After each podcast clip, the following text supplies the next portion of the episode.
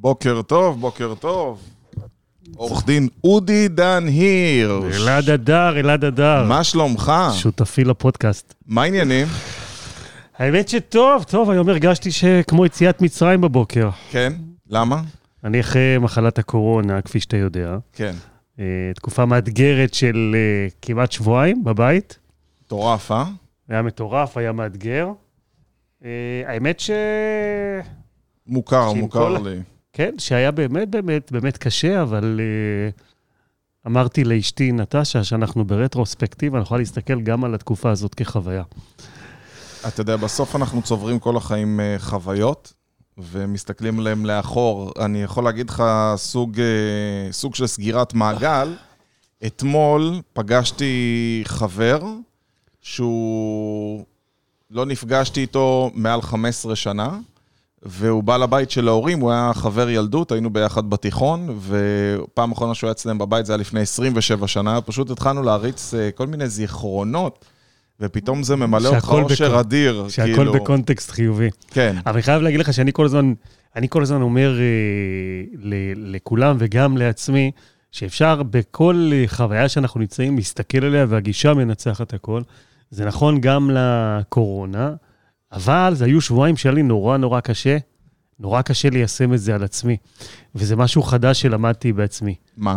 הבית עם שישה ילדים, אישה חולה במיטה, שאני לא רגיל לראות אותה, אשתי אישה חזקה, אני רואה אותה כל הזמן אה, לביאה עומדת על הרגליים, פתאום הדבר הזה מכריע אותה והיא שוכבת במיטה, ואני מוצא את עצמי מתמודד עם מציאות באמת אינטנסיבית, שבסוף מנהלת אותי, ואני אומר לעצמי, עם כל, בוודאי שהגישה עוזרת, אין בכלל ספק. נכון. אבל עם כל זה, אני מוצא את עצמי לפעמים בהתנהגויות שהן התנהגויות של קצת איבוד אה, שליטה שאני לא מכיר בעצמי. ואמרתי, אודי, תחבק גם את הדבר הזה, תחבק גם את, ה, את השוני הזה, גם את החוסר יכולת לשלול, לשלוט בסיטואציה. אתה יודע, גם במערבולת אומרים, לפעמים אתה צריך לצלול לתוך המערבולת פנימה, ולא להילחם איתה, ובסוף אתה יוצא. אותו דבר. אמרתי, אני נשאב לתוך הדבר המטורף הזה שנוצר כאן, האינטנסיביות המצור, המטורפת שמנהלת אותי, מחבק את זה, ופשוט צולח את התקופה. ואני יודע שבסוף כשאני אסתכל על זה, אני אגיד, למדתי מזה הרבה, וזו הייתה אפילו חוויה. מדהים. וזאת ההרגשה. אז כיף לצאת מהבית, כיף להיות כאן, כיף לחזור לפודקאסטים שהתגעגעתי אליהם. לגמרי. היום על מה אנחנו הולכים ל- ללמד, אה, לשתף? גם אתה כמוני, אלעד, בתקופה האחרונה פוגש מעסיקים שכל הזמן אומרים, אנחנו לא מצליחים למצוא כוח אדם, יש לנו בעיית עובדים אחרי תקופת הקורונה, אף אחד לא רוצה לעבוד, אף אחד, אנחנו לא מצליחים לגייס, ולכן אנחנו לא חוזרים לפרודוקטיביות. אתה פוגש? כי אני פוגש כן, בלי סוף, כן. בטח בעולם הקמעונאי. ברור, בעולם הקמעונאי זה מורגש חזק, כי קודם כל העולם הקמעונאי תמיד סבל מבעיות כוח אדם. תמיד סבל. תחלופה מאוד גדולה, עובדים של אה, שקל, אני קורא לזה, שהוא בהפסקת סיגריה אומר, לי משלמים 37, הוא אומר, חבל, אצלנו בחנות משלמים 38, בוא תעבור אלינו. וכך יש תחלופת עובדים בין הפסקת סיגריה להפסקת סיגריה. ו... והאמת שזה רוחבי מאוד, זאת אומרת, זה לא משנה אם זה למשרד עורכי דין, לחברת ייעוץ או לאינסטלטור. יש בעיה של כוח אדם, אנשים התרגלו קצת יותר לשבת בבית, אנשים הצטמצמו, אתה יודע, כל, ה... כל האורח חיים של אנשים ממש השתנה לחלוטין, ואני חושב שפה אנחנו נכנסים לתמונה בדיוק עם השידור הזה היום, עם הפודקאסט שלנו של מה אנחנו צריכים לעשות כדי לייעל את uh, מערך גיוס כוח אדם בתקופות uh, מאתגרות. אמת, אמת.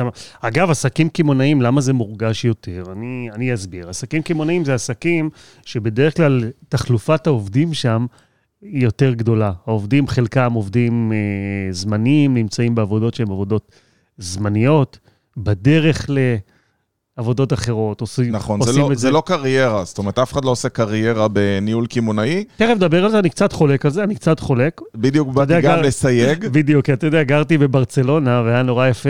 בשלושה חודשים הראשונים שהגעתי לברצלונה, הייתי, ב, הייתי בפלאזה קטלוניה בבית מלון, שם גרנו שלושה חודשים, והייתי הייתי יורד לאיזה קפה מקסים, אה, קפה זוריק, מאוד מפורסם, והייתי רואה שם את המלצרים, שהם בדרך כלל היו אנשים קצת יותר מבוגרים, ואתה שואל אותו כמה זמן אתה כאן, והוא מספר לך שהוא כבר 20 ומשהו שנה נמצא באותו תפקיד, מלצר בבית קפה. והוא רואה בזה בהחלט קריירה, והוא כבר אה, רב מלצרים, והוא מבין את הבמה הזאת שיש לו, והוא מבין שמה שהוא עושה הוא שליחות, כי הוא לא נלחם בזה. הוא מבין שאין בזה שום דבר פסול, כל עבודה מכבדת את בעליה, וברגע שאתה נמצא במקום שאתה עושה עבודה, ואתה לא מסתכל עליה כזמנית, כי אתה אומר, אני אוהב את מה שאני עושה, אתה יכול להפיק מזה הרבה. יכול לספר אפילו, וזה דבר אגב מקסים, כי אז אתה רואה את איכות השירות ואתה מסתכל ואתה אומר, וואו, יש לבן אדם, זה כבר חלק נכון. ממנו, כל מה שהוא עושה. אז אני מאוד נזהר באמת להגיד שהדבר הזה הוא, אה, הוא זמני, הוא יכול להיות אה, זמני אצל חלק, ויש תרבויות ש... שזה, שזו קריירה, כמו שברמן זה קריירה, כמו שמנהל אה, משמרת במסעדה זה קריירה, מנהל של מסעדה זה קריירה, יש הרבה לאן לצמוח גם בעולמות האלה של עסקים קמעונאים. אבל זה נכון שיש שם יותר תחלופה, ולכן עסקים קמעונאים סובלים בטווח הקצר בדרך כלל יותר מעסקים אחרים, וזה יותר מאתגר. אנחנו עורכים את השידור הזה מכיוון ששנינו יודעים שבסופו של דבר, גיוס עובדים במשק זה אתגר. זה אתגר בתקופות טובות, זה אתגר בתקופות פחות טובות. וגם פה, מה שמשנה בסוף זה הגישה. אם אני כעסק לא קורבן של הנסיבות, ואני לא אומר זאת המציאות ואני מקבל אותה בהכנעה ולא יכול לעשות שום דבר נגד זה, ברגע שאני מבין שאני יכול לפעול אחרת, אני יכול לשלוט בתהליך, אני גם מבין שבסוף אה, זה תלוי בי אם יהיו לי עובדים או לא יהיו עובדים, וכשההבנה הזאת מגיעה אליי ואני יודע שזה תלוי בי, אז בואו נדבר על מה אני צריך לעשות בשביל שיהיו לי עובדים אה, בעסק. אנחנו לא מקבלים כגישה, לא אני ולא אתה, ואני יודע שהרבה מתוך היזמים, ובטח מי שהולך ומקים עסק, לא יכול לקבל אף פעם את המציאות כאיזושהי הכנעה ולהגיד, הנה, אין מה לעשות. הוא יכול אני... לקבל, אבל בוא נגיד שזה לא מתכון להצלחה. אנחנו עכשיו עושים את הפודקאסט הזה בתקופת החגים, ואתה יודע, זה קצת גישה של בן אדם, האם אתה הולך להיות גורם או תוצאה, ויש כאלה שאומרים, אין מה לעשות, החודש הזה יש רק תשעה ימי עבודה, אה, אי אפשר לעבוד הרבה. ואני בשבוע שעבר עשיתי את אחד המחזורים השבועיים, אנחנו מודדים את עצמנו על בסיס שבועי, והעובדים שלי שאלו, אלעד, איך יכול להיות שאתה דווקא בשבוע כל כך קצר, הצלחת לעשות אה, אחד מהמחזורים הגבוהים? אמרתי, דווקא בגלל שנערכתי לזה, ולא הסכמתי לקבל את העובדה שיש ירידה בפעילות, ופחות יום וחצי בשבוע, זה באחוזים המון, אז אמרו לי, איך עשית את זה? אז אמרתי, פעמיים, השבוע נשארתי כמעט עד עשר בלילה. אני בא בשבע בבוקר ונשארתי כמעט עד עשר בלילה. אמרתי, כמה מהלקוחות שלכם אתם מכירים, שבאמת מוכנים להישאר עד שעות כאלה או לעבוד כל כך קשה? אז התשובה הייתה כמעט אף אחד, הרוב פשוט מסכימים עם המצב וזורמים איתו, וזה אותו דבר בכוח אדם. אם אני אמשיך לשבת ולהגיד מה מר גורלי, זה לא ילך, זה לא יעבוד, אין עכשיו עובדים, אנשים לא רוצים, המדינה משלמת, זה מה שתקבל. מצד שני, אתה יכול, מה שנקרא, לשלוח לחמך, למצוא שיטות יעילות יותר, להשקיע אולי יותר כסף בפרסום לגבי כוח אדם כדי למצוא, או פשוט להשתמש בערוצים אחרים, וזה מה שאנחנו עושים. אנחנו מלמדים את הלקוחות איך לעשות אה, דברים שונים, ואני אתן טיפ אחד אה, כבר ככה על ההתחלה. אחת השיטות שעובדות לנו בצורה הזאת, אה, בתקופה הזאת, בצורה הטובה ביותר, זה דווקא פייסבוק. לעשות היום, יש פייסבוק ג'ובס, לא סתם לפרסם פוסט בפייסבוק, פוסט חינמי, יש כאלה שהם מאוד מפרגנים לחינם, אבל הם לא מבינים שהפסד הרבה יותר גדול זה כשאין לך בן אדם בתפקיד, במקום לחסוך כמה מאות שקלים. ואנחנו מפרסמים ועושים מודעות ממומנות בפייסבוק, דרך פייסבוק ג'ובס, וכמו שאני מביא לידים ללקוחות, אני מביא גם לידים לעובדים, ואנחנו מביאים דרך זה הרבה מאוד uh, עובדים ועובדים טובים. אז אני רוצה רגע לפני שאני צולל איתך באמת לפרקטיקה, לאיך מביאים את הלידים אלעד, דווקא לדבר על התשתית. כי אני חושב שהשינוי הגדול בארגון, זה ברגע שהוא מבין שנושא גיוס העובדים וכוח האדם זה עניין כל כך משמעותי, שאני צריך להפוך אותו אני צריך שה-DNA שלי יהיה DNA שיודע לגייס עובדים איכותיים. ברגע שאני מבין שאני צריך להעלות את הדבר הזה למודעות ולתת לו את כל המקום, אני מתייחס אליו אחרת. אני מתייחס לגיוס עובדים. אתם תראו בעסקים, יש עסקים שיש בהם מחלקות לגיוס עובדים, ולאו דווקא בעסקים גדולים, אפילו בעסקים קטנים, יש מישהו שהאחריות שלו היא כל הזמן לגייס עובדים, ולחשוב מה צריך לעשות בשביל להביא את העובדים הטובים לארגון. אז דווקא אם הייתי רוצה להתחיל, הייתי רגע מתחיל ואומר, אם אני גוף, אני רוצה להתחיל, ואני רוצה לגייס עובדים ואני רוצה לשמר עובדים, בוא רגע נחשוב על uh, מי אני. בוא רגע נגדיר, ואולי, אנחנו מדברים כל הזמן על בידול, ואולי חלק מהבידול ומה שאני ארצה להגיד, זה לאו דווקא רק כלפי הלקוחות, זה לבוא ולהגיד, אני גוף שמאוד מאוד חשובים לו עובדים. אני גוף שיש לו חזון, והעובדים שלי מצטרפים למשהו שהוא משהו גדול, אוקיי? Okay? לעובדים שלי יש מקום משמעותי בתוך הארגון. אנחנו גוף שמסתכל על העובדים, דואג לעובדים, דואג להם לקריירה, דואג להם לקידום. אתה מתעסק במשרד עורכי דין מהמתקדמים בארץ, אתה עכשיו בעצמך הקמת קרן למימון לפרויקטים בחלל. אני יכול להבין למה בן אדם יגיד, אני רוצה לעבוד במשרד אודי דנירש, כי אודי הוא בקדמה, ואודי מאוד מודרני, ואודי כל הזמן מתרחב וגדל. אבל איך אתה מסביר את זה שבן אדם, אתה רוצה למשוך אותו לעבוד דרך הדברים האלה בעבודה כמו טלמרקטינג, כמו עבודת מזכירות, כמו מקומות אחרים? בוא, אני אומר לך, ואני בטוח שאתה תתחבר למה, ש...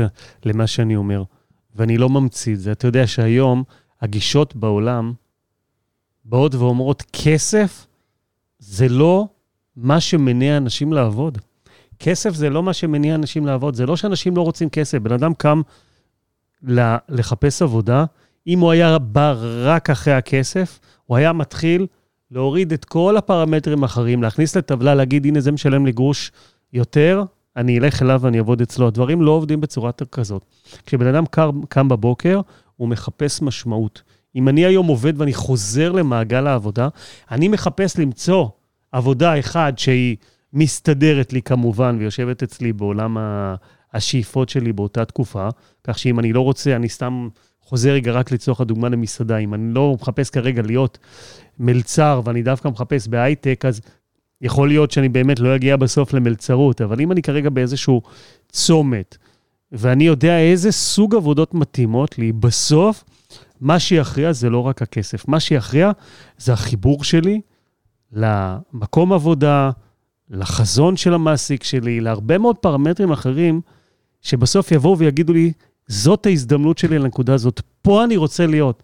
והדבר הזה הוא לא כלכלי, ההחלטה היא לא כלכלית, ואם אני חוזר רגע לשאלה שלך, אז בוודאי שגם בעסקים שהם עסקים, גם במלצרות וגם בעסקים שהם עסקים קמעונאיים, בוודאי, אם אני מגיע למקום ואני מתחבר לחזון, מתחבר לאנשים, מתחבר לגישה, ואני שומע מישהו שהוא בעלים של עסק כמו של, של סטוקים, נגיד של מקסטוק, שמספר לי על החזון הגדול שלהם לשנות את תרבות הקנייה בישראל, והוא מדבר איתי בשפה אחרת, אני מתחבר לזה יותר ממה שמישהו אחר יבוא ולהגיד לי, כן, אנחנו מתעסקים פה ב...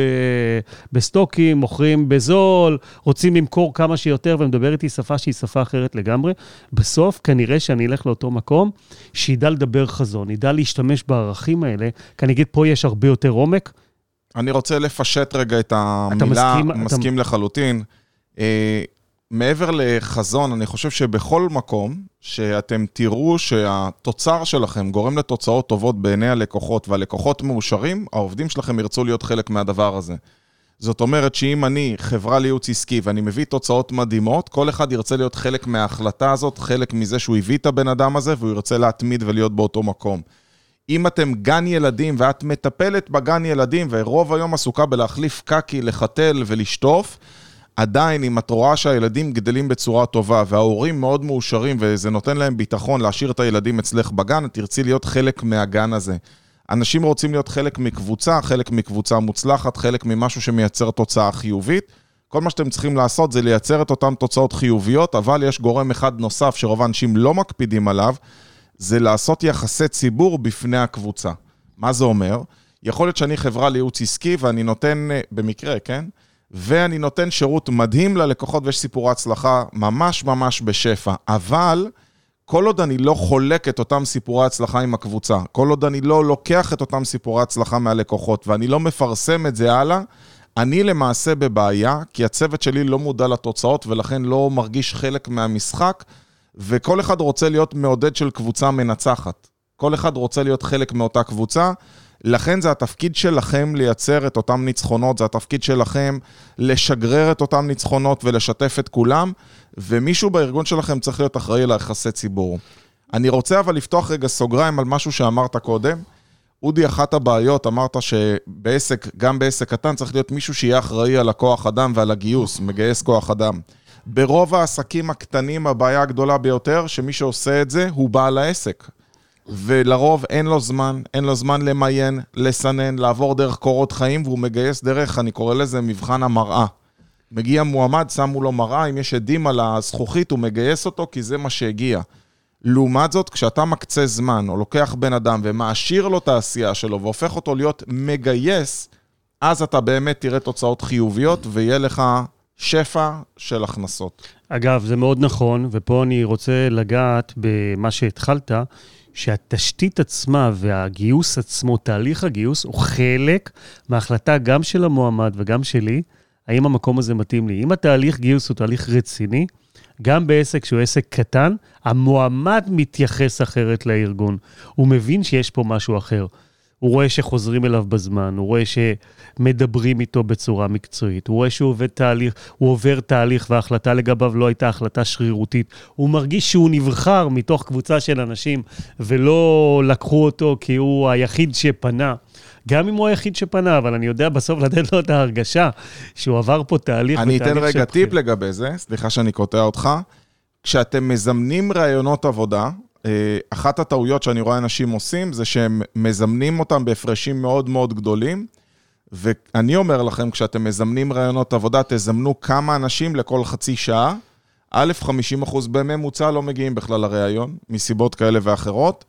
ואלה שמגיעים לראיון, חשוב שהם לא ירגישו שהם לבד, שהם איזה כוכב נולד שנבחר מיני רבים.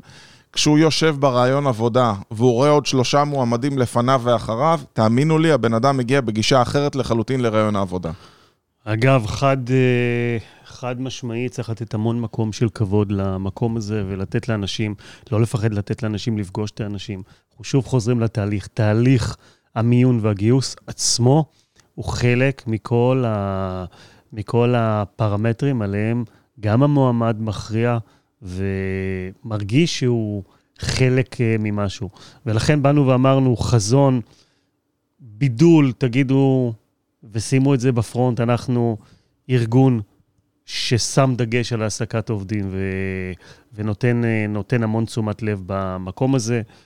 תשתית, בנייה של כל התשתית הנכונה, לאיך אני מגייס, אני מחליט מראש מה תהליך קבלת העובד שלי לעבודה, וחלק מזה זה גם נושא הזימונים, איך מזמנים. אגב, כשאני מזמן עובדים, אני לא ארצה לתת בהכרח למזכירה, לא שהיא לא, אלא אם כן היא הגורם המקצועי והאחראי אה, לזמן את האנשים, ואני לא עושה את זה דרך אגב, אני רוצה ללכת ולזמן אותם, mm-hmm. ולהגיד את המילים הנכונות, ולהרגיש את הבן אדם גם בטלפון. אגב, זה עוד דרך לזהות. אנחנו חיים בעולם של זמן. ברור. מישהו, מישהו שלא מתאים, לפעמים אנחנו רואים קורות חיים מאוד מפוארים, וכשאנחנו נכנסים פנימה, אנחנו פתאום... אה, מספיקה לנו שיחת טלפון אחת בשביל להבין שזה לא מישהו שמתאים. ופה אני יכול להגיד לך שעדיף שתסננו עם מסננת עם חורים גדולים ולא לפסול בגלל קורות חיים, אלא ממש לסנן, אלא אם כן, אתה יודע, אתה בתל אביב ואיזה מישהו מאילת, או מישהו שנראה שאתה צריך מישהו עם רישיון למלגזה ואין לו רישיון למלגזה, סננו עם מסננת עם חורים גדולים, ואז תלכו ובאמת תתחילו להתקשר. ראיון טלפוני קצר יכול להועיל הרבה, זה יכול להיות דקה, אתה אפילו יכול לשמוע את הבן אדם, את המהירות שבה הוא עונה, את הטון הרגשי שבו הוא נמצא, לשאול כמה שאלות ענייניות וגם להיות קשוב למה הוא שואל. אם כל מה שמעניין את המועמד בטלפון זה עוד לפני שהוא הגיע, מי אתה, מה אתה, מה ה mission statement שלך, מה החזון שלך, אה, הוא שואל אותך מה השכר ומה התנאים וכמה מקבלים, אז זה בן אדם שהוא מונע, אנחנו קוראים לזה אינפלואו, הוא רק רוצה... מה הוא מקבל, אבל שנייה, לא, אתה לא יודע מה התפקיד, מה תחומי האחריות, אם יש לך אנשים תחתיך, מה האופציות, אז בן אדם כזה כנראה שלא כדאי לכם לגייס, ואם אתם מקשיבים לזה ואתם מועמדים, אז תבדקו קצת לפני במי מדובר ומי החברה ותתעניינו, ותראו אם זה משהו מעניין אתכם. אני אמרתי פה לא מזמן לאחת העובדות, אמרתי לה, תראי, אני נמצא פה הרבה יותר שעות איתך ממה שאני נמצא עם אשתי. אולי אני לא מדבר איתך כל היום ולא יושב איתך כל היום, אבל גם כשאני בבית עם אשתי, אני לא יושב ומדבר עם אשתי כל היום. לכן חשוב מאוד לדעת למי אתם הולכים להתחבר, ועדיף לעבוד במקום שאתם נהנים בו, מסופקים בו ורואים מטרה טובה. אה, ומרוויחים פחות 500 או 1,000 שקלים, או פחות 5 או 10 אחוז מההכנסות, לא משנה כמה, אבל תהיו מסופקים ממה שעשיתם כמו אותו מלצר, זה עדיף פי כמה. מאשר אה, ללכת עכשיו ולעשות את זה בשביל כסף. אגב, איך בוחרים עובד אה, טוב, אתה יודע? אני אספר לך תכף מה הטריק שלי, אבל מה הטריק שלך? וואי, יש הרבה... נכנס אליך מישהו לחדר, איך, כן. איך אתה יודע? תראה, אני, אני שואל את השאלות הנכונות. אני, הדבר הראשון שאני רוצה לבדוק זה האם הבן אדם הולך להיות בן אדם פרודקטיבי. אני מראיין אותו כמו ספורטאי, ואני רוצה לדעת אם האוריינטציה שלו היא כמו שלנו, ואם הוא מכוון מטרה בהתאם למה שאנחנו מחפשים. מה אתה עושה? אני יכול להגיד לך רק משפט אחד שמבחינתי הוא כלל, הוא כלל מנחה. אוקיי. Okay. וכשאימצתי אותו, אז ידעתי מהר מאוד לשים מישהו במשבצת של מתאים או לא מתאים. והכלל הזה בא ואומר את הדבר הבא, וזה גם לוקח אותי למקום של סינון קורות החיים. גם אני כמוך בקורות החיים, כשאתם לוקחים קורות חיים, אף פעם אל תסננו דק ותגידו, הנה זה בול וזה לא מתאים. כן. אני לא מכיר את המשפט over qualified, זה משפט שגור שאנשים נכון. משתמשים, אנחנו לא חיים בעולם של over qualified. זו טעות, אחת הטעויות הגדולות. אחת הטעויות, אין over qualified, וזה מביא אותי עכשיו לאותה תובנה.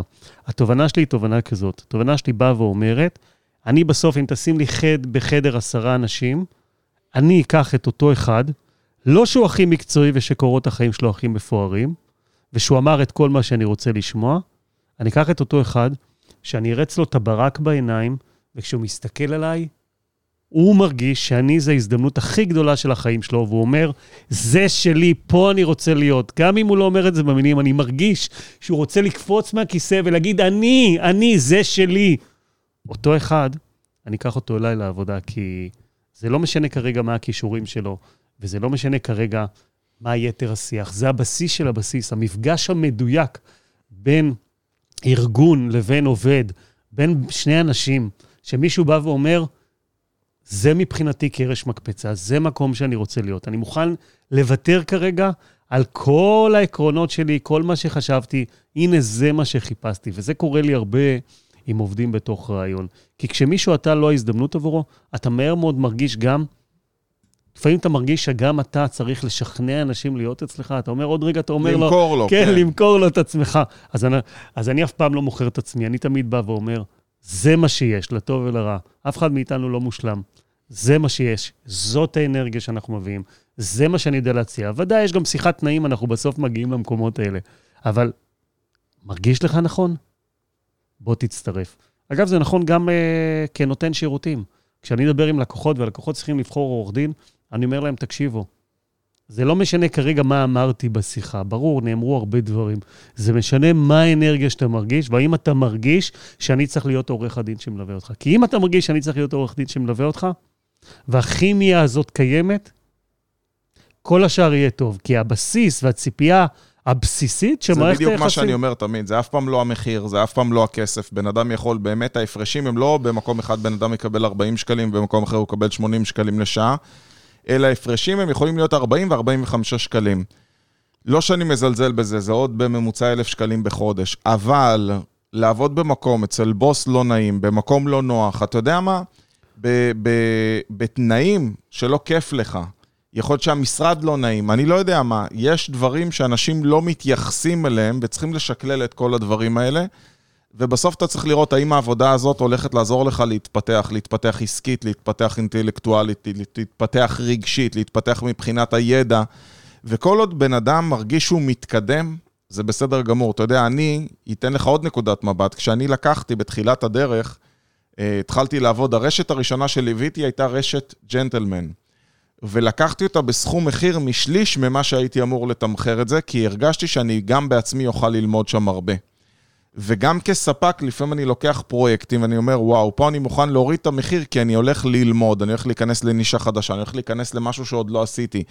אם אני הייתי צריך עכשיו לייעץ לחברה בתחום החלל, כנראה הייתי נותן הצעת מחיר יותר נמוכה ממה שהייתי דורש ממישהו בתחום המוסכים. כי במוסכים כבר עשיתי המון, ואני יודע שאני יכול להביא ערך גדול מאוד. בתחום החלל אין לי עדיין ערך, אין לי ניסיון. אני ארצה להיכנס בעצמי וללמוד, ולכן אני לא רוצה שהמחיר יהיה משהו שחוסם.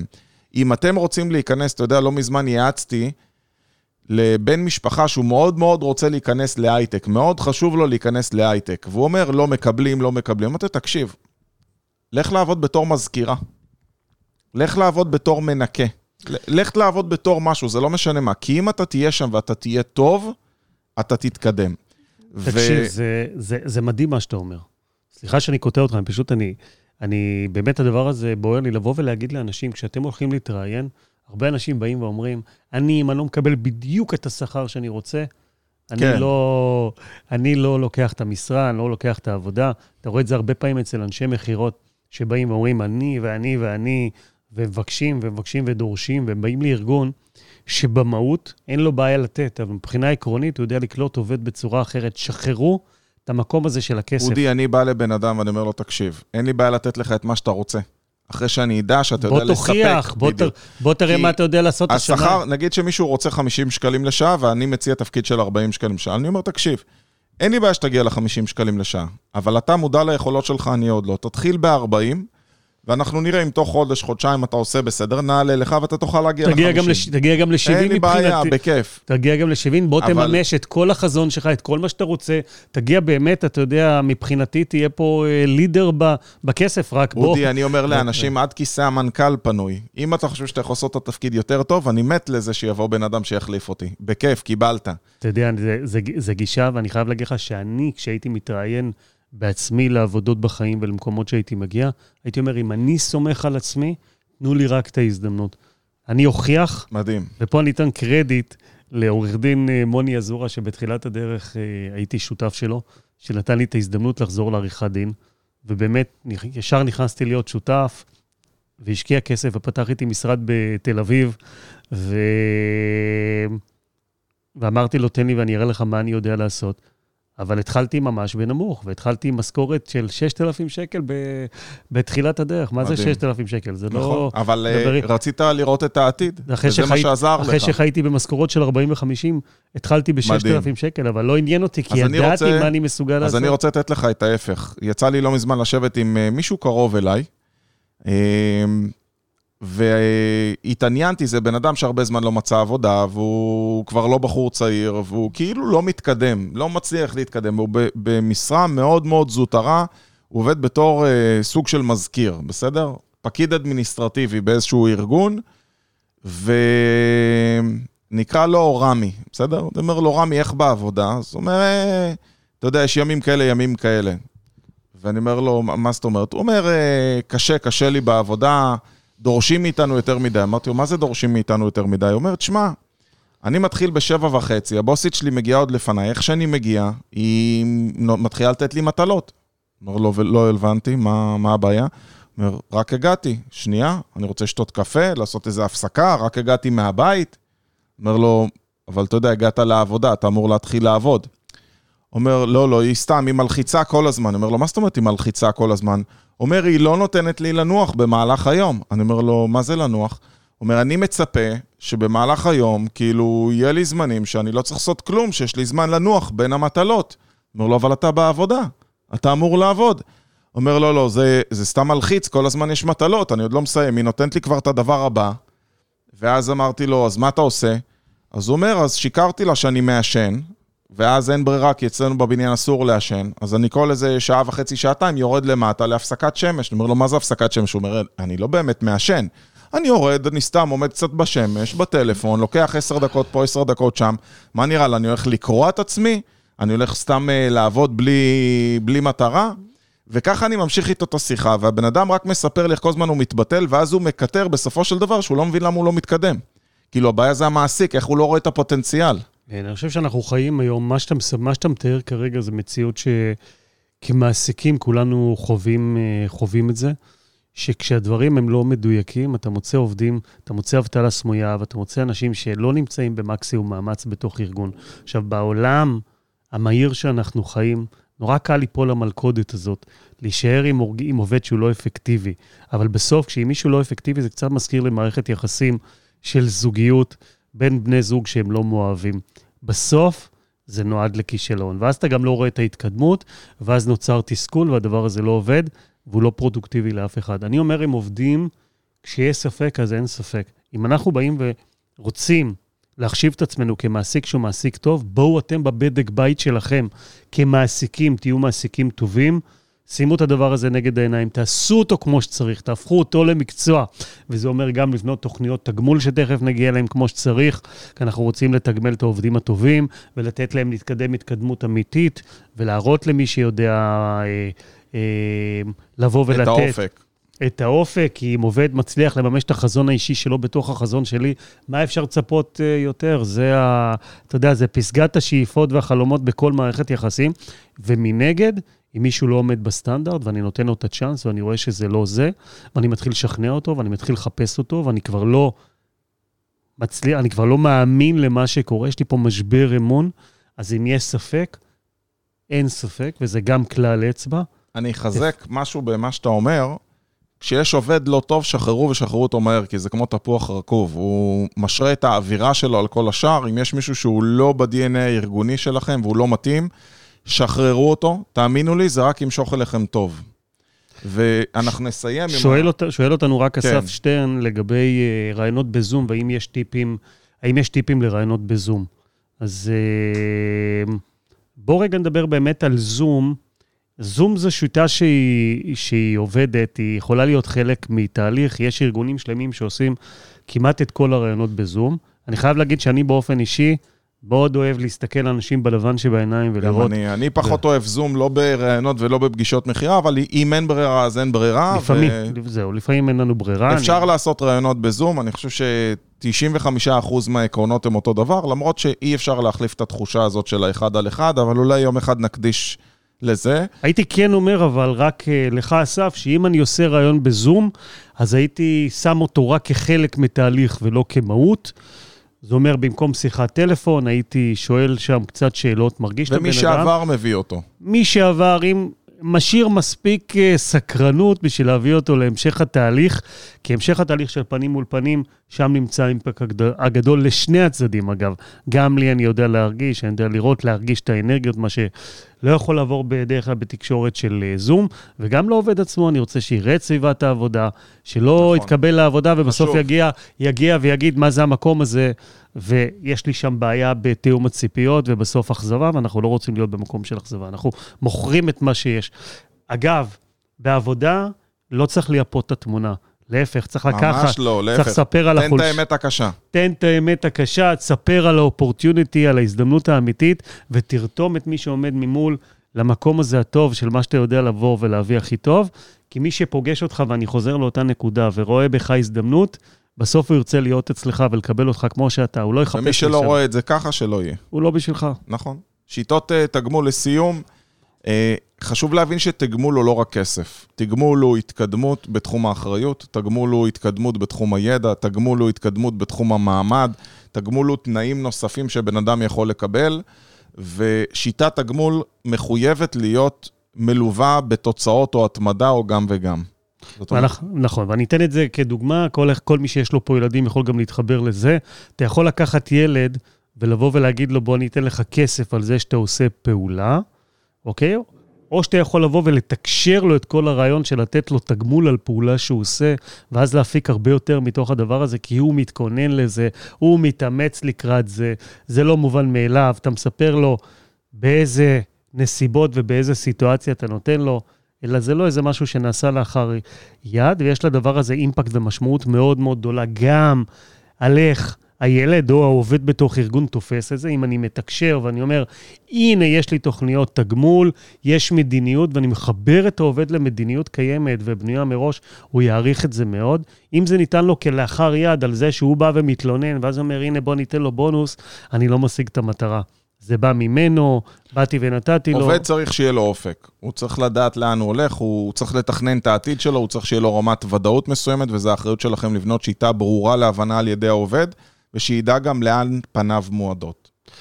אכן, ואז הוא גם תופס אותי וזה מחזיר אותי שוב לזה שאני ארגון שיודע לתגמל עובדים ומתייחס לזה, זה חלק מה-DNA, אני חושב, אני הופך את זה למשהו מובנה, ואני בהחלט כעובד רוצה להיות במקום שיש אה, אופק, שהדברים הם לא נעשים לאחר יד, הם מובנים, הם עובדים מול אנשים אחרים, הם יעבדו גם כנראה כלפיי, יש לי עם מי לדבר, אני לא... יש לי מעסיק שמבין את הדברים האלה שהם תהליכיים ולא מתייחס לזה כ... אתה יודע, כמשהו שהוא באמת אה, שולי, וזה מקום עבודה שבהחלט אני רוצה להיות בו. אז איך אפשר לסכם את הדבר הזה? אני חושב שכל אחד צריך לבנות לעצמו את השיטה ולהסתכל ממקום של מרואיין. איפה אתה היית רוצה להיות, מה אתה חושב שאתה היית רוצה לקבל, ובהתאם לזה אתה צריך לבנות את תהליך הגיוס. ואולי אפילו, ככה טיפ, קחו ותראיינו אנשים שהפסיקו אצלכם, אחרי שעבר שלושה חודשים, חצי שנה, ותשאלו, תגידו, אני רוצה לקבל משוב על מה שהיה אצלי. מה היה גורם לך כן להמשיך? מה אתה עושה היום שהוא שונה ממה שעשית אצלי? אתם תוכלו ללמוד מזה הרבה, זה תהליך מאוד רגיש, שאולי אתם אה, מרגישים בו פגיעים. אם לא נוח לכם שאתם תעשו את זה, קחו גוף חיצוני, חברה לייעוץ עסקי או מישהו אחר שיבחן את זה. אבל אם תצליחו ללמוד מה היה, תוכלו לתקן עבור הקיים, ואני חושב שזה משהו שצריך כל הזמן ללמוד ולהשתפר בו. בהחלט, ואני אומר במילים אה, שלי, במה שהתחלתי בו, בשוק תחרותי, גם אם יש מחסור בעובדים, תמיד יש מי שמחפש לעבוד, ואם אני הופך את זה ל-DNA שלי ואני בונה את הדברים נכון, תזכרו שאני יודע לנצח את התחרות בשוק, ואני אף פעם לא אהיה בחוסר של עובדים. אם יש לך עסק, אין שום סיבה שבעולם שאתה תהיה בחוסר של עובדים. גם אם קשה, בתכנון נכון, אני יודע להביא כמה עובדים שאני רוצה, ותמיד להיות uh, כשידיע לעליונה, ויש לי ארגון uh, פרודוקטיבי ואפקטיבי. זה נכון לכל תהליכים עסקיים, וזה נכון במיוחד גם לתהליך גיוס העובדים. מקסים. אודי דנירש, תודה רבה. חברים, אתם מוזמנים להמשיך לעקוב אחרי הפודקאסט שלנו, קו קופה, כל יום רביעי, שמונה בבוקר, אנחנו איתכם. אפשר לעקוב בספוטיפיי, בסאונד קלאוד, בפייסבוק, ואל תשכחו לשתף עם אחרים. אנחנו נשתמע בשידור בשבוע הבא. ביי ביי. שמחנו כמו, כמו תמיד.